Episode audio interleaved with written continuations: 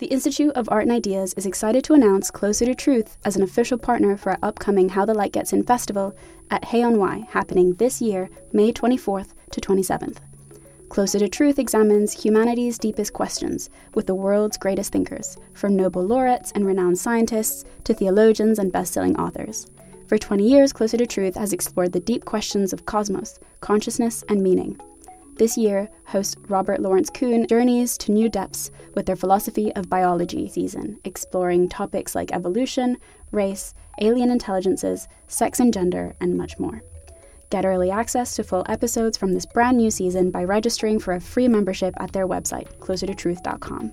Discover the fundamental issues of existence, engage new and diverse ways of thinking, and seek out your own answers with Closer to Truth.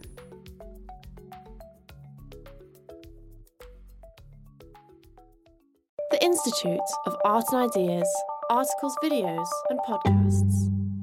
Hello, and welcome to Philosophy for Our Times, the podcast that brings you the world's leading thinkers on today's biggest ideas. In clothes, some of our most serious cultural crises are happening. The most serious questions about sex and gender and religion and violence are happening in clothes. This week, Shahidha Bari, writer, broadcaster, and professor of fashion cultures and histories at the London College of Fashion, talks us through icons of style, the political significance of our clothes, and the philosophy of fashion. We need to take a really serious look at what we wear. So, if anybody ever tells you that to think about clothes is frivolous or vain, you can rebuke them. Things are happening in the way that we dress, and it's time we tended to it more carefully. So, what can fashion teach us? I want to suggest a more existential, emotional, as well as intellectual account of clothes. If you like what you hear, let us know on Facebook or Twitter at IAI underscore TV or leave a review on iTunes. And if you want to hear more from the world's leading thinkers on today's biggest ideas, head over to our website, iai.tv. Now back to Shahidha Bari for this week's talk. So I'm going to show you a couple of images of people who I think are, who may or may not be style icons. Cary Grant, yes, Cary Grant in North by Northwest in 1959. He's wearing a suit that is uh, made, cut by Kilgour's French and Stanbury, the Savile Row, uh, Savile Row tailors. Um, and the suit had to be replicated eight times for when he was shooting North by Northwest because if you know the film, he's constantly ducking under crop dusters and clinging from Mount Rushmore. And it was um, replicated by Quintino of Beverly Hills. And in the scene in the hotel room where he takes off his suit, you can see the label and it says Quintino. Um, and the interesting thing about Cary Grant for me is that his father was a tailor's cutter and he had a very fraught relationship with his father, um, which I write about in my book. And I will tell you more about at some point. So, yes, Cary Grant, style icon. Madonna, style icon. I mean, I think she's going for a slightly deranged pirate phase at the moment, but I like it very much. Janelle Monáe, Yes, reinvented the tuxedo for women in and non-binary identifying people in the 21st century. She's done something amazing for um, the idea of masculinity, which she seems to have contoured by appropriating or claiming the suit. Boris Johnson. There's something so distressingly vulnerable about his pink knees.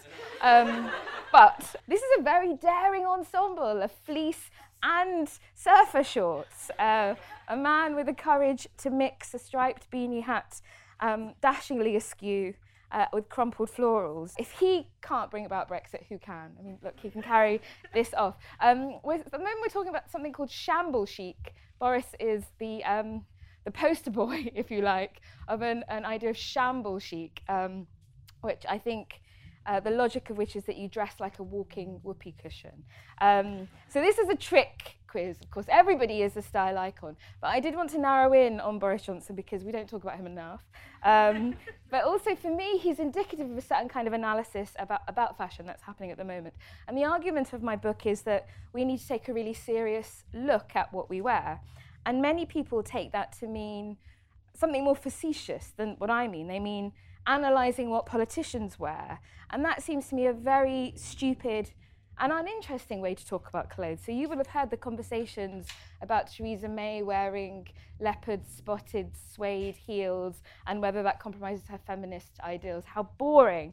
Um, or is Angela Merkel appropriating masculinity or mimicking masculinity by wearing these blocky, boxy suits? Um, is Jeremy Corbyn an inappropriate leader because he wears a duffel coat um, or a, a, a, whatever that is, an anorak, I think, to uh, a really important event? Is Melania sending us messages through her coat? All of those analyses, I think, are rubbish. I think they're part of a bigger dead cat strategy where spin doctors are throwing things on the table to distract us from what's really happening in the world. And you should ignore that.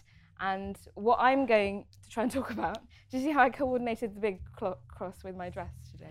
I really gave this some consideration, but I don't. I want to ignore that version of fashion and politics. I want to suggest a more existential, a more emotional, um, as well as intellectual account of clothes. I'm going to try and explain what that might mean. Despite the fact I've dismissed that political analysis of fashion. I don't want you to think that there isn't a politics of fashion. Um, it seems to me absolutely true that in moments of crisis, what we wear can feel like the most trivial of concerns. But it seems to me so curious, if you think about it, that so many of our most heated cultural disputes are circling, are circling around the right to wear particular clothes in particular circumstances. So just think about the conversations we're having at the moment about trans identity. A significant part of that conversation is about the right to wear dress or, or, or in seemingly or not. Uh, not gender specific ways. Um, or think about the veil um, and the hijab. Boris Johnson, of course, said that women in burqas look like letterboxes.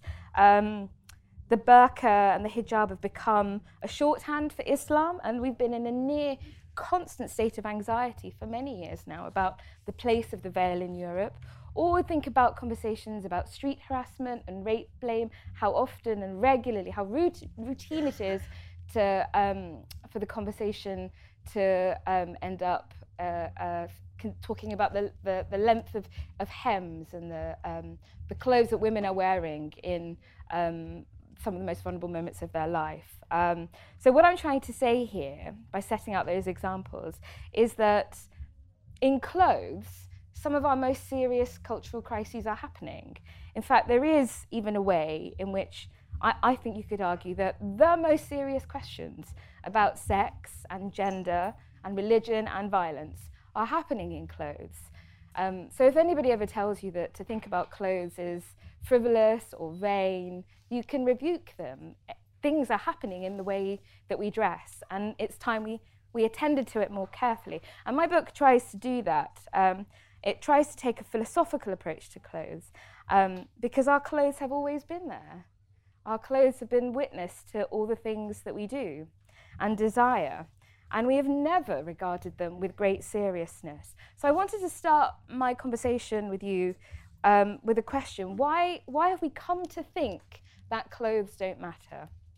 And I've got a number of um, suggestions as to why that might be. First of all, fashion seems deeply antithetical to philosophy.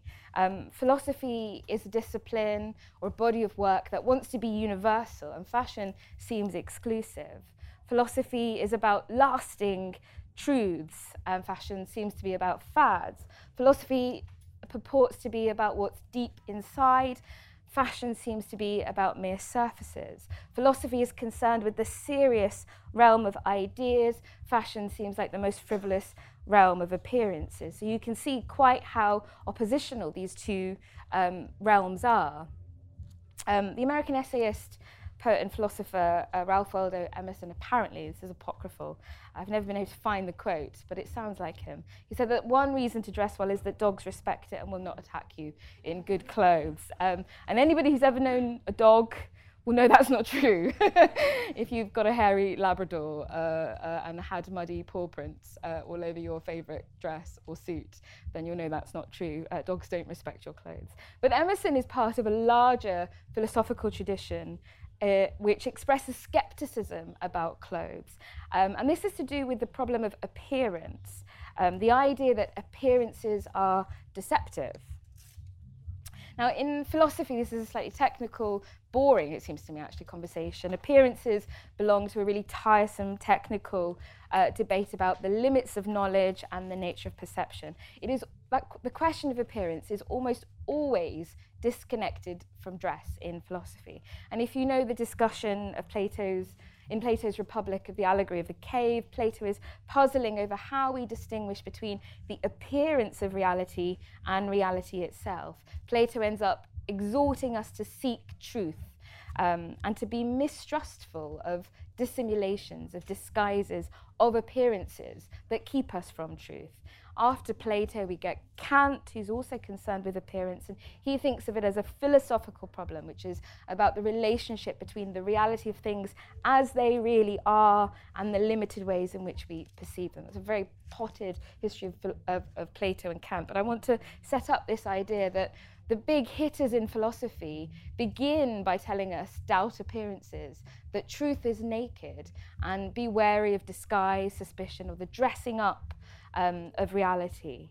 Um, and the thing that interests me about that is that those long, hand wringing um, debates about appearance rarely think about what it might mean to live in the world and look a particular way, what it might mean to work through, walk through the world in a body that is dressed and appear to other people, to present ourselves to other people. And that's what I, am trying to think about a, a, a version of philosophy that doesn't pretend that being interested in material or phenomenological life is unimportant. It's not. It's the single most important thing of, of, all, it seems to me, that we have bodies, that we stand in front of each other, that my cotton sleeve will rub against your linen shirt later this afternoon. That means something to me, it seems to me, and it warrants our inspection.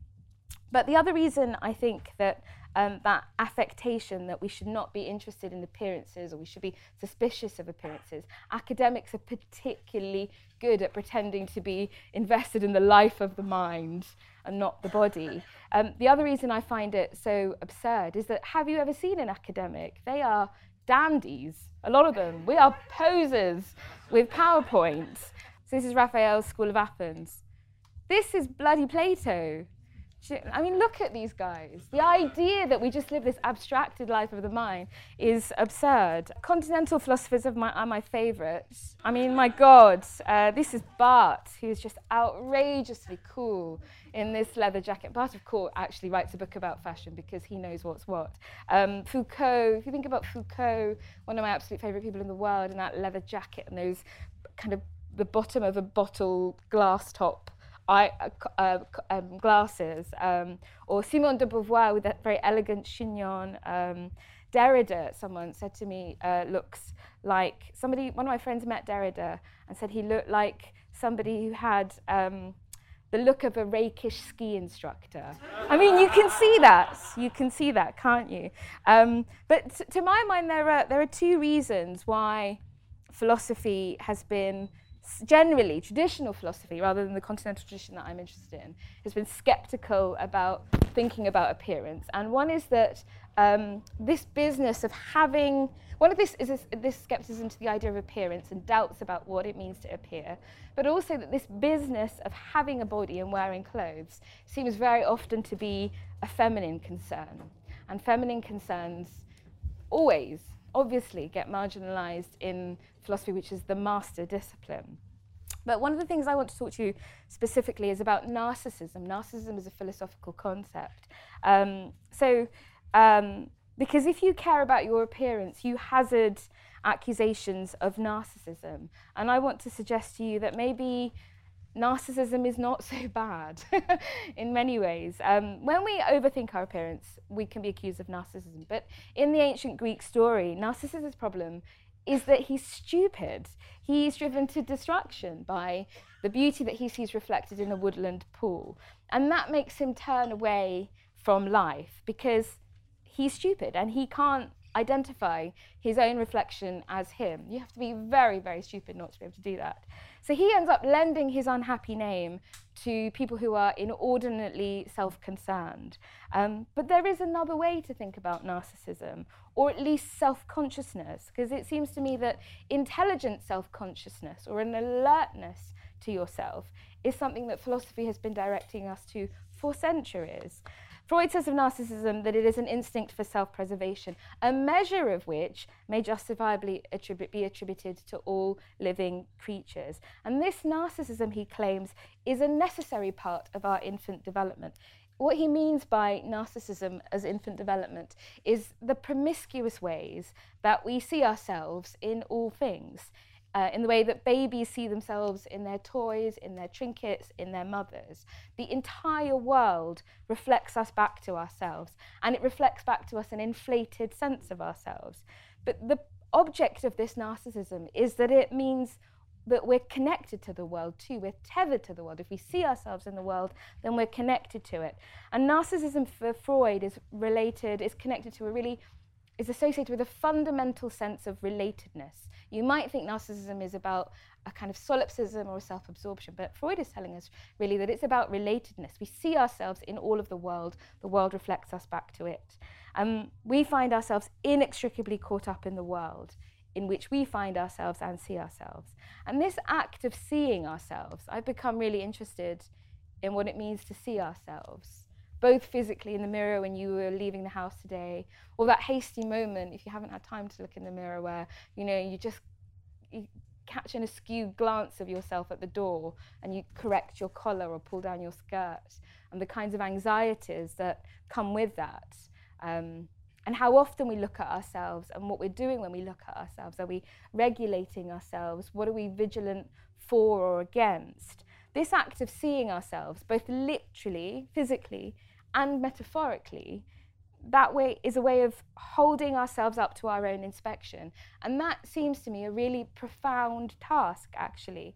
What I'm trying to say here is that um, the narcissist doesn't have to be stupidly self absorbed. They can be self conscious in a really alert way. They can be wry and ironic in the ways that they look at themselves.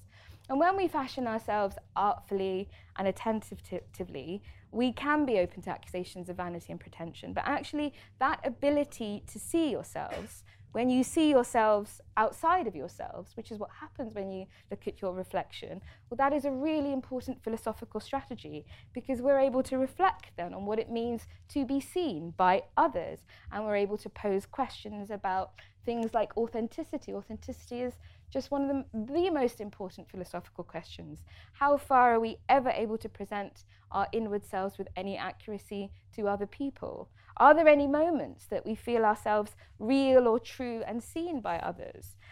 Seeing ourselves can be a burden too, of course, and that is made manifest in those dutiful ways that we self regulate when we vigilantly assess our, our appearance against those pernicious and exacting ideals of beauty or propriety or age. Have I dressed appropriately for my age?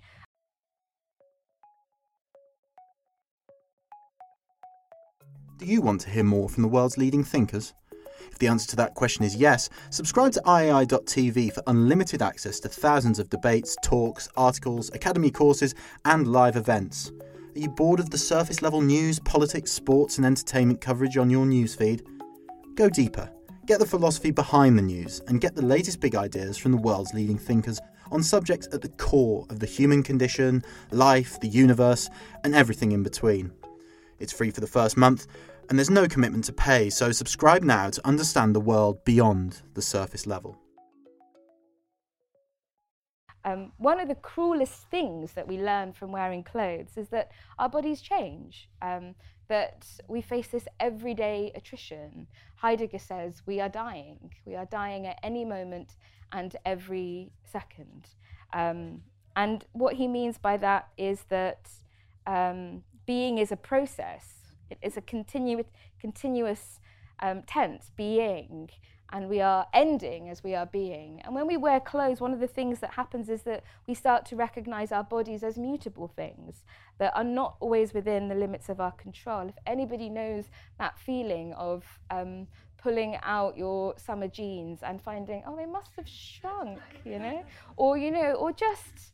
Um, you know, as you, there's so many beautiful young faces here, but as you get older, you know, um, that you're not able to wear the heels that you once wore, or somehow the color of your favorite shirt um, is makes you look that much more drawn. You know, we, we're changing all the time, and our clothes are always alerting us to how mutable we are and that is painful. It's painful when you realize that you can't wear the thing that you once wore or that you don't see yourself now as you once were. That is painful, but that's a vulnerability that we share with other people. And when we extend our imagination to the possibility of other people's, that's the basis of ethical relationships. That's what the philosophers talk about.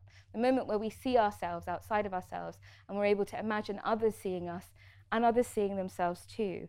One of the things I've become really interested in is how, how, how harsh we can be when we, we lament our fluctuating weight or our washed out skin or our tired clothes, how we refuse to give ourselves kindness.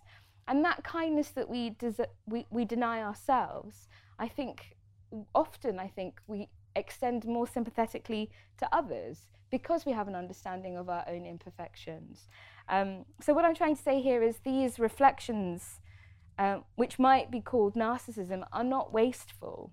Um, this is a version of philosophy or the self consciousness and the ethical relation that philosophy encourages. Um, philosophy, um, convention, more conventional ethics, sets out an idea of a contract based culture of rights and responsibilities. If you think of Rousseau, for instance, where we abide by laws and regulations and we fulfill obligations. But there are, there's another way to think about ethics and another way to think about a civic society, and that's predicated on an idea of self cultivation, which isn't, to my mind, very far from narcissism. The Greeks talk about it, they talk about the care of the self. Um, and Foucault talks about the care of the self towards the end of his life. He, he goes back to the Greeks to think about what it might mean to care for yourself. And bear in mind, he's doing this as he's dying of an age related illness. His body is, um, he's in a state of dereliction. And it is remarkable, I think, that he's thinking about how to care for yourself at that moment when you are falling apart. And he says to take care of oneself, to, to take care of every aspect of one's being, taking pains with one's holdings and one's health alike, writing, reading, eating, exercising, in all these activities we cultivate dignity. And that's a dignity I think that we can attribute to all human beings. So rather than turning inward like stupid narcissus, we can be selves that are looking outward to the world and we are open to the inquiry and engagement of others. One of the things that I love about dress is that you don't have to be style. Lots of you are very stylish, I can see. You don't have to be stylish. I think what everybody wears is so interesting, but what we wear isn't always about our identity, isn't always about the things we want to say about ourselves or the fact that we love the Pixies or um, love cinema um, or. Um, uh, or, or, uh, you know, we support a football team. It seems to be not so banal. But whatever you wear, whether you've thought about it or not, we're walking through the world next to each other. And one of the things that being alert to clothes does is it makes you susceptible to other people. So I can, in the corner of my eye, I can see that mustard yellow cardigan which is stabbing, just jabbing gently. And then there's also a slightly more um, cerise version over, over here, that they're speaking to each other, and the texture of that padded um, orange uh, gilet um, is contrasting so strongly with the very delicate silk of the person sitting in front of me, you know, that we're susceptible to each other, and our clothes tell us that we live in a world where we're open to each other. That interests me so tremendously, and if anybody cares about clothes, they know what that is like to walk through the world and be alert to the other people in that world with you. Um, the last person I want to talk about is um, Audre Lorde, um, who talks about care of the self. Um, and she talks about it again when she's dying um, of cancer. She refuses to, she has a mastectomy and she refuses to um, wear a prosthesis uh, uh, because this is her body.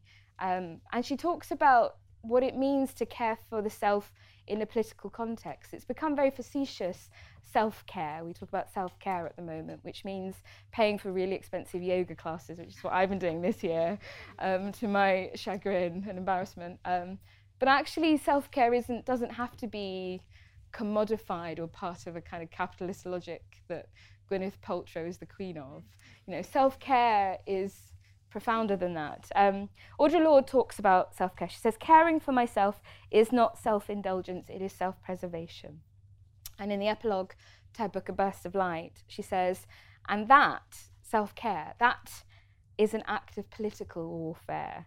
And here she means that self care is not an excess of vanity, but it is a way of insisting on your own value in an oppressive culture that is disinclined to prize your particular body and being, in her case, that of a, a black woman. Uh, and it seems to me that our acts of self care are most powerful of all in a society that insists that we're not worthy of it. Um, you, you should care for yourself, because if not you, then who? Um, one of my one of the, my most favourite moments when I was writing my book is realizing that someone like Audre Lorde was thinking about what it means to be dressed and embodied. And um, in A Burst of Light, she's in a garden in the south of France with a group of women from Soweto, and it's during the apartheid regime. And she's thinking about forms of solidarity between women. And she says the women are sewing, they're sweeping the dirt um, the dirt ground of the yard, hanging out clothes in the sunlight at the edge of the enclosure, washing and combing each other's hair. And I find that just almost unspeakably moving, the solidarity of these female black bodies in that particular moment. Um, and later on, she says she has to care for her own body when she's dying of cancer. I cannot simply hand over that responsibility to anybody else. Self care acts are crucial strategies in my battle of living. They provide me with prototypes for doing battle in all other arenas of my life. So, Audre Lorde is telling you to care for yourself. That's where my book begins. Ha! now you have to go and read it. Um, so, I tried to set out what it would look like to have a philosophy of clothes, to finally take clothes seriously rather than an- analysing what um, Melania Trump is wearing. Um, and I say it might prompt us to think about things like mortality. Um, it might prompt us to think about what it means to be in a society that scrutinizes, scrutinizes us, for women particularly. Um, uh, I'm really interested in this idea that um, we're concealing as much as we're displaying in the things that we wear. Clothes are for hiding in as much as they are following. If you think I'm the sum of all I'm wearing, you're wrong. Uh, there's so much I'm hiding from you. Um, and that's also part of the delightful puzzle of what people wear. What are you, what are you hiding from me? Um, I write about animal skins and what it means to wear, um, what it means to have relationships to other creatures on this earth, and what it means to master them and to mimic them, what does it mean for a woman to wear a leopard print coat, right? Um, what does it mean to wear the skin of another creature as close as possibly can be to our own? Um, but the most important part of my book is that I want to prompt you to think about how we relate to the planet and to each other because we're living through an ecological crisis, as you know, and fashion is a significant part of that crisis, particularly fast fashion. And we really have to start thinking about clothes, taking it seriously, and getting the measure of the tremendous ecological cost of clothes. Um, I'm not. I'm never very interested in berating young women about buying clothes. I've had that moment where you open your wardrobe and you just fill with such deep shame at the, th- the stuff that you've accumulated and you ask yourself, what hole is it in life that my clothes are filling? Um, and I would never rebuke anybody for wanting to fill a hole in life with clothes. But it's worth thinking about what compels us to buy clothes.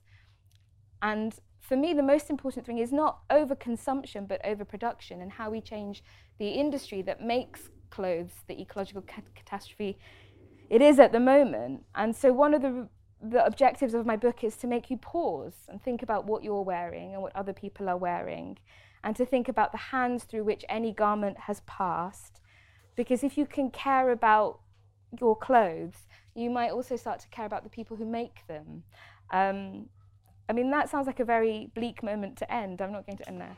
Um, but the other thing is, whenever I've been talking about my book, I've been looking at rooms like this, where people are dressed in magnificent and interesting, daring, drab, brilliant, exciting, extraordinary ways. It is a remarkable thing to be dressed human beings. We are the only creatures that dress. And we have never looked more different as a society. I think it's worth thinking about that, that any moment that you, when you get on the tube or when you're walking through this festival ground, that human beings have never looked more differ- different. And our clothes are the artifacts of our humanity and how diverse and extraordinary that is. So I'll end there. Thank you for coming. Thanks for listening to this week's episode of Philosophy for Our Times. It was hosted by myself, Catherine Flay, and our guest speaker this week was Shahidha Bari. For more on fashion's significance, try our debates. There's Dying for Dior, which asks if fashion is an aesthetic art form, or Art Couture, disputing whether clothing can have meaning. You can find both on our website, iai.tv. Leave a comment and review if you enjoyed today's talk, and tune in next week for more debates and talks from the world's leading thinkers on today's biggest ideas. Let's jump into Peppa's world of play. Look for spring flowers, hunt for muddy puddles, and bravely explore exciting places with Peppa playsets. Peppa Pig, inspiring kid confidence.